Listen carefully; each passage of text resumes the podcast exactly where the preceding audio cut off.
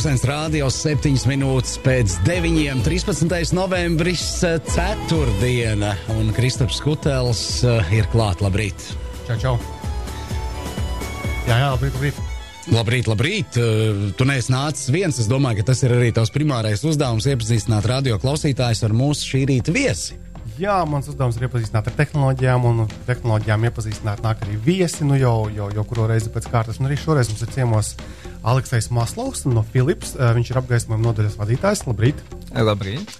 Jā, un tātad apgaismojums, apgaismojums paliek tā kā tumšāks mums laukā, zīme tuvojas. Un arī ienākot telpā, Aleksis tā uzmanīgi no, izpētīja ga- apgaismojumu. Kāds mums apgaismojums studijā ir labs vai nav labs? Nošūpoja galvu droši vien. Pateikšu tā diplomatiski, varētu būt labāk. Jūs droši varat nākt vēl tuvāk pie mikrofona un uh, drosmīgāk runāt. Mums tā, tā, tāds ir tas paradums radio. Mikrofoni varētu būt labāk. Nu, arī, jā, arī apgaismojums varētu būt labāks. Mikrofons varētu būt labāk. Bet tomēr par apgaismojumu vairāk. Um, nav labi ilgi skatīties šitajās lampās, ja? Uh, na, bez problēmu var skatīties. Bet, bet, bet pro- problēma ir tajā apgaismojuma krāsā vai, vai, vai kā? Uh, problēma ir spilgtums. Intensitāte. Intensitāte. Tā, jā. pagaidiet, es Tā tagad ieslēgšu šitā. Tur tas mums būs lielāka intensitāte. No, no šitādas gaismas man acis sāk sāpēt, bet lai, lai nu būtu par godu jums, mēs iz- darām visu, ko varam. Tā tagad ir labāk. Paldies! Tagad ir labāk ja? Paldies! Tagad ir labāk, ja? Tagad, nē, jāmaina spuldzes. Nevis jāizslēdz vairāk gaismā. Kāpēc jāmaina? Kā, kādam ir jābūt uh, pareizam apgaismojumam, tā lai būtu uz veselību problēma mazāk, varbūt, piemēram, oficiālā šajā gadījumā? Ir vairāki aspekti. Pirmais, tas ir uh, jā, kvalitāte. Pilnīgi pareizi. Otrais, tas ir, cik mēs par to maksājam. Tad vienmēr mums ir līdzsvars, cena, kvalitāte. Cik mēs maksājam un ko mēs par to saņemam.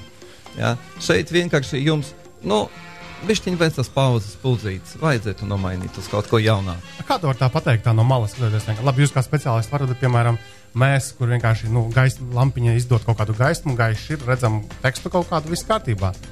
Nu, kad jūs skatāties uz auto, jūs taču pēc virsbūves redzat, tas ir jaunais, vecais. Šeit tāpat.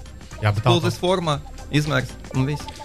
Pagaidiet, bet šī problēma, es to tā kā caur sevi tagad laižu. Tā, es pieļauju, ka man mājās arī viss nav kārtībā ar apgaismojumu, bet tur taču ir daudz. eh, Daudz dažādas lietas jāzina, iegādājoties to pašu spuldzīti. Viņa nevar būt par jaudīgu, lai man tur kaut kas nesāktu pust un degt. Ja? Uh, tas ir siltums, tas nav gaisma.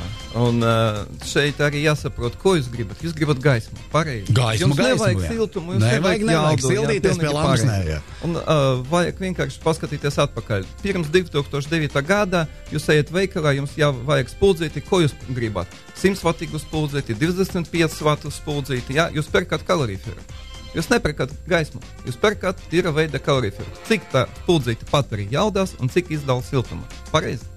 Pareizi, pareizi. Jā. Nu, Tad es nepiekritīšu. Tad, Es gribētu piebilst, ka, nu, ja mēs uh, tomēr iegādājamies mājokli un cenšamies viņu iekārtot, tad, tad ir celtnieki, kuri, nu, es nezinu ar kādām tiesībām, bet tīri mierīgi sevi arī par dizaineriem uzskata. Nu, viņi paši dizainē. Celtnieks atnāk un stāsta, ko vajadzētu šeit, ko vajadzētu šeit. Uh, bet pareizāk būtu nu, pieaicināt cilvēkam, ir atbilstoša izglītība tam. Un tāpat ar gaismu ir, ir taču tāda profesija, kas uh, projektē gaismas projektu. Nu, ir, un uh, tad tas arī dod atbildi uz tavu jautājumu. Es nezinu, kādu gaismu man vajag, bet ir taču cilvēki, kas ir ieguvuši izglītību. Nē, tā, es tagad tieši runāju ar cilvēku, kurš ir jomas speciālists, tāpēc arī droši vien eh, pārstāv zinām daļu radioklausītāju. Tad um, kāds ir jūsu ieteikums? Eh, Izvēloties tās pašas, eh, nu, sāksim ar spuldzēm, ja, mūsu dzīvokļos, mājokļos. Kur jūs gribat tos pirkt? Mēs jau jā? noskaidrojam, mēs negribam sildīties. Jūs negribat sildīt. Mēs negribam jūs gribat sildīt, uh, pēc iespējas vairāk gaismas, Jā, lai jā, tā jā. nebūtu kaitīga, lai tā būtu patīkama, lai tā veidotu jums garu stāvokli, labsājūtu, un lai par to nu, maksāt pēc iespējas mazāk. Nu, jā, tas, protams, arī ir. ideāli, jā, jā. Kāda Un, būtu tāda? un vēl tāds papildus. Uh, Papildus piezīme, lai tas nebūtu kaitīgs, uh, kaitīgas spul- spuldzītas, kaitīgas apkārtēji videi. Vai nu tas jau vispār tad jūs tad te vispār par kaut kādu brīnums. Jā, tad- idili uzbūvēt? Zaļa pasaule. Jā. Uh, šobrīd mums parādījās LED spuldzītes. Uh, LED visi dzird, dzird, tas ir laita mītinga diode. uh, pusvadītājs, kas iztur gaismu. Sākot ar diviem vārdiem. Ja? Es domāju, ka vairāk nevajag iedziļināties. Uztversim to kā melnu kasti, kas vienkārši izdala gaismu un vēl bišķiņi izdala daudz mazāk nekā iepriekš siltumu. Tad šeit jau ir vairākas iespējas. Ja 6, 7 gadus atpakaļ jūs ejat uz veikalu, jūs neskatāties uz formu, visas pūzes vienādas, tikai jauda atšķirās. Ja? Bija tā. Jā. Šobrīd jūs ejat veikalā, un pirmais, uh, pirmā problēma visiem nav jaudas. Praktiski nav. Jaudas kaut kādas nesaprotamas, 5, 6, maziņas, 7, jā, jā. maziņas jaudas, ko pirkt mēs nezinām, dažādas absolūti formas un stupors. Nu, jūs man tikko, tikko manu problēmu ieskicējāt. Jā. jā. tas, ir, tā, tas ir absolūti normāli, normāli cilvēkam. Tad es rekomendēju visiem, pirmkārt, iziet divus, trīs labus veikalus. Jā, nevajag skatīties uz mazākiem veikaliem. Man jau zvanīja cilvēki, es iepirku mazai veikaliņa. Tiem ir papildus biznesa. Ejiet tur, kur pēc iespējas vairāk tas pūdas ir, vairāki brendi. Uzrakstīt papīrīti tos brendus, nosaukumus, kas ir, ejiet internetā un vienkārši meklējiet pircēju atsauksmes. Tāpēc, ka uz iepakojuma varētu būt rakstīts jebkas. Ja? Nu, tas nav ražotājs, kurš sevi neslavē pārdevējam galvenais pārdot. Pareizi, pareizi. Viņš jums pārdos de jebko. Tā kā pārdevēja klausīties, nu arī tā. Vajag ar uzmanību. Ja? Jūs varat, kā Mjūlers pateica, nevienam nevar ticēt, tikai man. Ja? Apmēram tāpat viņš pateica tajā slavenajā fil filmā. Tā kā šeit uh, nu, jāpaklausās citus. Ja? Uh, vēl viens. Uh, rekomendēju paskatīties vēsturē, cik tirgu eksistē tās ražotājs. Piemēram, filmas Philips ražo spūdzīts 120 gadus. Tas ne tikai tehnika, tas arī pieredze apgaismojuma. Apgaismojums, jā. jā, apgaismojums tas ir uh, ne tikai kā strādā tas spūdzīti, bet arī otra daļa, kā mēs uztveram to gaismu, kā mēs to redzam. Un tur ir visādi dažādi triki, kā pareizi piemeklēt to gaismu. Un es vienmēr teicu, jūs varat nokopēt jebko, tikai nepieredzi. Tas gan tas gan, respektīvi, nevajadzētu uh, doties uz eBay un meklēt pašas lētākās uh, LED jeb uh, diožu gaismiņas, uh, un tad nopirkt, piemēram, nezinu, pat dolāru es, kaudzīti. Es varu pārdot visas sarunas par eBay vienkārši ar savu piemēru. Es esmu mm. makšķernieks. Un perku vizuālus veikalā, un kad tas maksā 5, 7 ratus, kaut kāds plasmas gabals, tas ir ārprāts. eBay par vienu dolāru. Man ir tagad veselas divas kastes ar vizuāliem no eBay. Viena problēma - neķer zivi. Tā kā par spuldzītēm es nedomāju, ka tur ir liela starpība. Jā, spuldzīte ir daudz sarežģītāks nekā te vizuāli. Mm -hmm. Labi, izpildīties tā ir viena lieta, tā kā pierasta lieta, bet ir kaut kādas varbūt, jaunas inovācijas, ko Filips tagad izstrādā, varbūt kaut kādi jauni materiāli, jaunas ierīces, apgaismojuma. Ļaujiet mums ieskatīties nākotnē. Jā, jā. Uh, kas būs nākotnē? Pirmais, tas ir cita veida uh, gaismas avots, tā saucamais olēds, organiskais lēds. Jā, tas ir pusvadītājs, tas ir kaut kāds tāds žēlēveidīgs gaismas avots. Ja? Caurspīdīgs varētu būt. Un, nu, Mums priekšā ir lokus. Tagad caurspīdīgs arī ir gaišs. Vakar stundas mēs varam vienkārši ieslēgt logu. Ieslēgt dienu, sauli. Ieslēgt dienu, sauli. Tieši tā. Un tas lokus būs jau gaismas avots. Tā kā iespējas ir vairākas. Šobrīd tie organiskie ledi pie, tiek piemēroti uh, televizoru ražošanai, ļoti plāni televizori. Pagaid, pagaidām vēl ir diezgan dārgi. Jā, diezgan dārgi. Vien lētāk katru gadu? Uh, šobrīd tas ir apmēram gadžetu līmeņi, jā, bet progress ir tāda lieta, kuru nevar apstādināt. Un, ja parasti LED spuldzīte maksāja 5 gadus atpakaļ 30, do, 30 eiro, Uh, kas bija pieejama pirmā spuldzīte Latvijā. Tad šobrīd tas ir 3, 5, 6, 7, 10 eiro. Tas nu, progress ir uh, ļoti liels un efektivitāte pieauga arī vairāk nekā 3 reizes. Uh, tas pats būs ar olēdiem. Uh, otrais virziens - LED pielietojums dažādos materiālos. Uh, Philipsam uh, ir viens no produktiem - spīdoši audumi. Tātad baiba kleita tev no spīdoša auduma uh, pilnīgi iespējams, pilnīgi iespējams. Arī uh, uz tās kleitas varētu būt attēlot kaut kādi ornamenti. Neteiksim Bono. pagaidām, ka var drukāt kaut ko vai izpāt, izpāt, iz, iztaisīt tādu staigājušu avizīti, ja? uh, bet uh, nu, tāds ornaments, kā tāds labs fons, interesants, pilnīgi iespējams.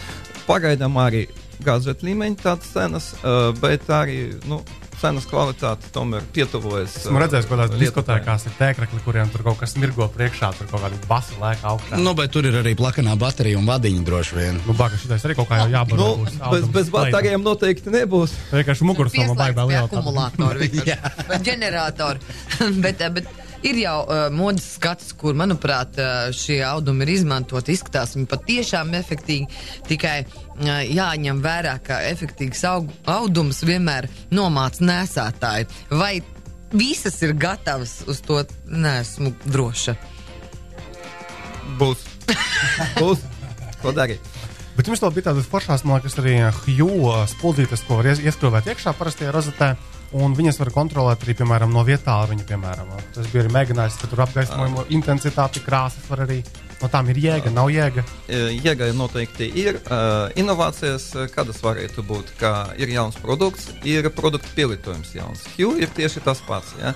Kā spuldzīts bija zināms, iespējas kaut kā attālināt, regulēt jau tādas tehnoloģijas zināmas jau sen, un Philips savika abus divus kopā. Uh, iztaisīt tādu kompaktu produktu, ko sakotnē komplekta ietilpst trīs spuldzītes un vadības bloks. Ja? Uh, Spuldzītī iekšā ir uh, radio uztverējs radītājs, tad ir iespēja vadīt uz spuldzīti. Spuldzīti var mainīt savu gai, gaismas toni, gaismu. Tad ne tikai vienkārši spuldzīti, augsta balta, silti balta, vai arī būtu arī uh, zaļa, zila, da jebkura violeta. Un tad, ieskrāvējot tas pulcīts uh, mājas gaismakļos, jūs varat veidot atmosfēru. Kā, ja jums parastas dienas, darba dienas, tas būtu vienkārši vai balta, silti balta, jūs varat pieskaņot savam nolūkam, kā jūs gribat. Bet, kad jums uh, atnāca viesi, tad jūs varat vienkārši izbrīnīt. būs Nobaidīt. Tā, vismaz tādu vajag. Tā, mēs runājam par kaut ko jau tirgu esošiem. Uh, tā kā tirgums šobrīd nav robežas, Jā. ejiet uz Amazonu. Ja? Amazon. Jo, jo, jā, nu, Amazon, jā. iedomājieties, tev ir parasta spuldzīte, pēc skata vizuāli viņa ieskrūvēt iekšā, ir viņa, piemēram, balta, nu, gaiša. Ja? Atnāk viesi, un tu no telefona klusiņā mierīgi viņu padarīsi sarkanu. Nē, to es visu saprotu, bet redz, kaut ko tādu inovatīvu pirkt Amazonē, man tomēr mazliet ir bažas. Man patīk, ka man fiziski stāv pretī šis pārdevējs, kurš man var iesmērēt jebko, bet eh, es viņam cieši ieskatos acīs. Un, eh, ja man ir kādas problēmas, es atgriežos. Tien mēģinu risināt tās. Sapratu, vēl mēs, uh, nu, būs bišķiņi jāpagaida.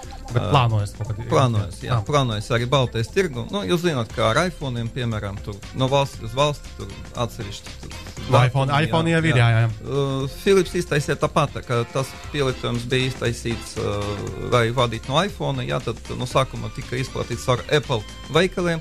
Latvija, Baltija nebija te Apple veikali, jā, tā, Apple izplatītāji arī nepaņēma to sev. Uh, un uh, tagad Philips noslēdz kontraktu ar Amazonu, un no Amazona tad uh, ies tālāk uz mazumtirgotājiem.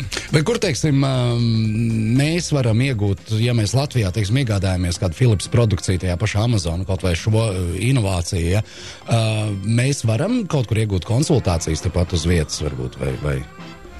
Veikalos, uh, zvanot pa telefonu uz Philips. Jā, Philips mājaslaps ir telefons izziņām, tad jūs droši varat Tas ir kaut kāds uh, Philips atbalsta dienests, ir sasniedzams. Ir atbalsta dienests, jā, ir atbalsta dienests visiem Philips produktiem. Un, ja konkrēti jautājumi par apgaismojumu, tad, jā, vai varat atstāt e-pastu savu jautājumu, vai vienkārši savienos ar speciālistu. Mhm, Tātad, ja es kaut ko esmu iegādājies Amazon no Philips uh, produkcijas, tad uh, par šo produkciju. Pat ja pats nezinās, atradīs uh, informāciju vai kolēģi, kurš zinās. Jā, noteikti cilvēks nepaliks bez atbalsta. Tas ir būtiski. Tas ir, tas ir būtiski. jā. Mēs tam viņa televizorus aizskārām, bet tad es zinu, ka Philips televizoriem arī ir tā mākslā ambilaita funkcija. kad jā, aizmugurē ir uh, lampiņas, nu, diodes.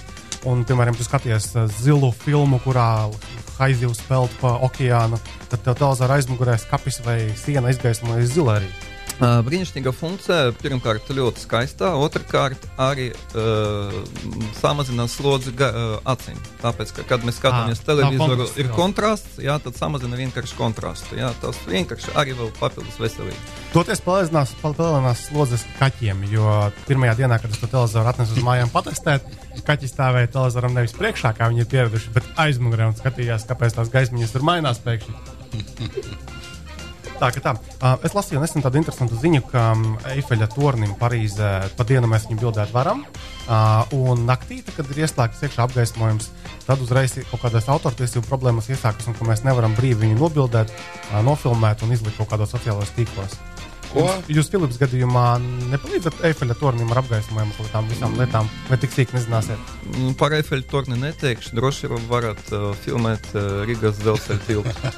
Ā, tas ir jūsējais, tas zilais. Tas ir arī zilais, tas ir Filips. Nē, nē, Eifelim, man liekas, arī Filips ir pielikuši roku. Jā, jā, jā. Bet uh, par autortiesībām vienkārši neesmu lietas, kuras nevaru komentēt, bet par to mūsu Bet vietēju. tad tiltā, respektīvi, mēs varam rīktīgi bildēt un filmēt, un viss būs Tad jau jūs zināsiet, cik tur tērē e, dzelzceļa tilts. Cipars tāds - vairāk nekā 900 gaismekļi, tuvu tūkstotim kopējais skaits un patērē, ja nemaldos, 8 kW. Tā kā nav daudz. Cik tas uh, Nauda, nauda. Garums ir- Naudas izteiksmē Tas naudā. viena, viena nakts, tas ir jā, ieslēdzās septiņos vai sešos vakarā Nu, un izslēdzās septiņos no rīta. Uh, okay, viena kWh 15 centīmi, tad 15 reizes 8. Tad, tad Jūs esat tirgotājs, lūdzu. Jā, eiro Viens 20 eiro? un eiro 20 uh, reizinot tur, teiksim, uz 10 stundām, tad 12, uh, nu, 10 eiro tās izmaksas pār vienu Panākt. nakti. Nu, Gan drīz nekas nav, bet tur ir Salīdzinot daile un smukums. Dailes skaistums, d- cilvēki pat ir mieru. Man, liekas, ka katrs pa santīmām maksāt, lai uz to skatītos. Labi, bet tad, tad ar šo jūs, tā kā, tas ir dāvinājums pilsētai. Uh, tas ir dzelzceļa davinājums. Tas Dzelzceļa. Filips neko nedāvina pilsētai. Uh, Mēs dāvinām savu dizainu. Tas skaidrs. Tas jā. bija Filips dizains. jā, labi. Skaidrs. Nu, Viss jautājumi. nav. Nav jautājumu, nav kolēģiem. Viss ir skaidrs. Man arī, un es patiesībā esmu nu, šo to guvis no šīs sarunas. Ja, es esmu ļoti ieintriģēts mazliet arī par, par, par šīm inovācijām. Gaitās ar nepacietību Latvijas tirgu. Kristap, vai tev ir ko piebilst vēl? Uh, jā, tad gribēju pateikt paldies Aleksam, kad atnāca pastāstīt par apgaismojumiem. un Noteikti mēs no tās pētīsim tās uh, lampiņas arī pēc tam uh, redzējumam beidzoties. Tā kā paldies, paldies. Jā, paldies par uzmanību. Un uh, tad pāris komentāru vienkārši noslēdzot uh, redzējumu, ka šonadēļ, nedēļas nogalē, es ļoti rekomendētu aiziet uz Ķīpsalu, uz izstāžu zāli, jo tur būs uh, tehnoloģiju konference Riga Com 2014, kurā būs, es teiktu, patiešām ļoti daudz. Pirmkārt, būs konferences sadaļā runātāji, interesanti, piemēram, uh, Kiborgs. Uh, Cilvēks, kurš neredz krāsas līdz galam pareizi, bet viņam ir ie- iebūvēta tā kā kameriņa, lai viņš varētu saprast, uh, kas kā notiekās. Un viņš runās jau patiesībā rīt. Uh, Tāpat arī tur ir vēl interesanti runātāji. Tur būs arī startupu zona, 3D printeru zona. Uh, Viens no Latvijas 3D printeru ražotājiem Masa portālā prezentēs sestdien savu jauno veikumu. Tā kā nu, tiešām Tīpsala, piekdiena, sestdiena, Riga Com 2014. Un turpat arī būs uh, Riga uh, fotošova, respektīvi arī fototehnikas izstāde. Turpat blakus otrajā zālē. Un tas ir par tādām tehnoloģiju lietām. Un jau Lietpājā, ja mēs esam, tur būs arī startup weekend pasākums. Ja mēs gribam uzbūvēt kaut kādu jaunu Instagramu vai jaunu, jaunu infogramu Latvijas uh, mērogā runājot, noteikti apmeklējam šo pasākumu un esam. Jā, un vēl viena interesanta lieta, tātad no šonadēļ Bita noprezentēja divus jaunus tarifus, un arī Bita tagad piedāvā klausīties mūziku. LMT bija. Nu, sākot ar to, ka ir 4G telefonā. Ja? 4G telefonā būs pavasarī. Jā. Jā, bitei uh, TL2 tagad iesāka beidzot telefonus piedāvāt, un LMT arī pateica, ka mums ir vēl ātrāks uh, 4G telefonos divās vietās Rīgā. Du, mums patērē, patērētājiem šī mērīšanās uh, nāk tikai par labu. Nu, jāsagaida pavasaris, kad visiem būs diezgan vienāds tas piedāvājums, un principā būtu jābūt labākam tam uh, mobiliem internetam tiem pakalpojumiem. Bet tas, ko es runāju par biti, LMT noslēdz līgumu ar Spotify. Vasarā mums bija, varējām klausīties Spotify vairāk LMT gadījumā, bet bija pakāpās solīti augstāk. Mēs varam klausīties tādu alternatīvu kā Deezer. Arī tikpat daudz mūzikas kā Spotify pa lielam. Tikai atšķirība ir tāda, ka Bita neterificē tos datus. Mēs vienkārši klausāmies mūziku gadu. Pavisam noteikti mums nekas vispār nav jāmaksā, un mums nav jāmaksā arī par to datu pārraidi. Un klausoties mūziku, datu pārraide ir pietiekami ievērojama. Varbūt jau tā, ka tiešām forši bitē gājiens tās, tās labs. Nu, skaidrs. Labi, paldies un uz tikšanos nākošu ceturtdienu. Jā, tā, tā.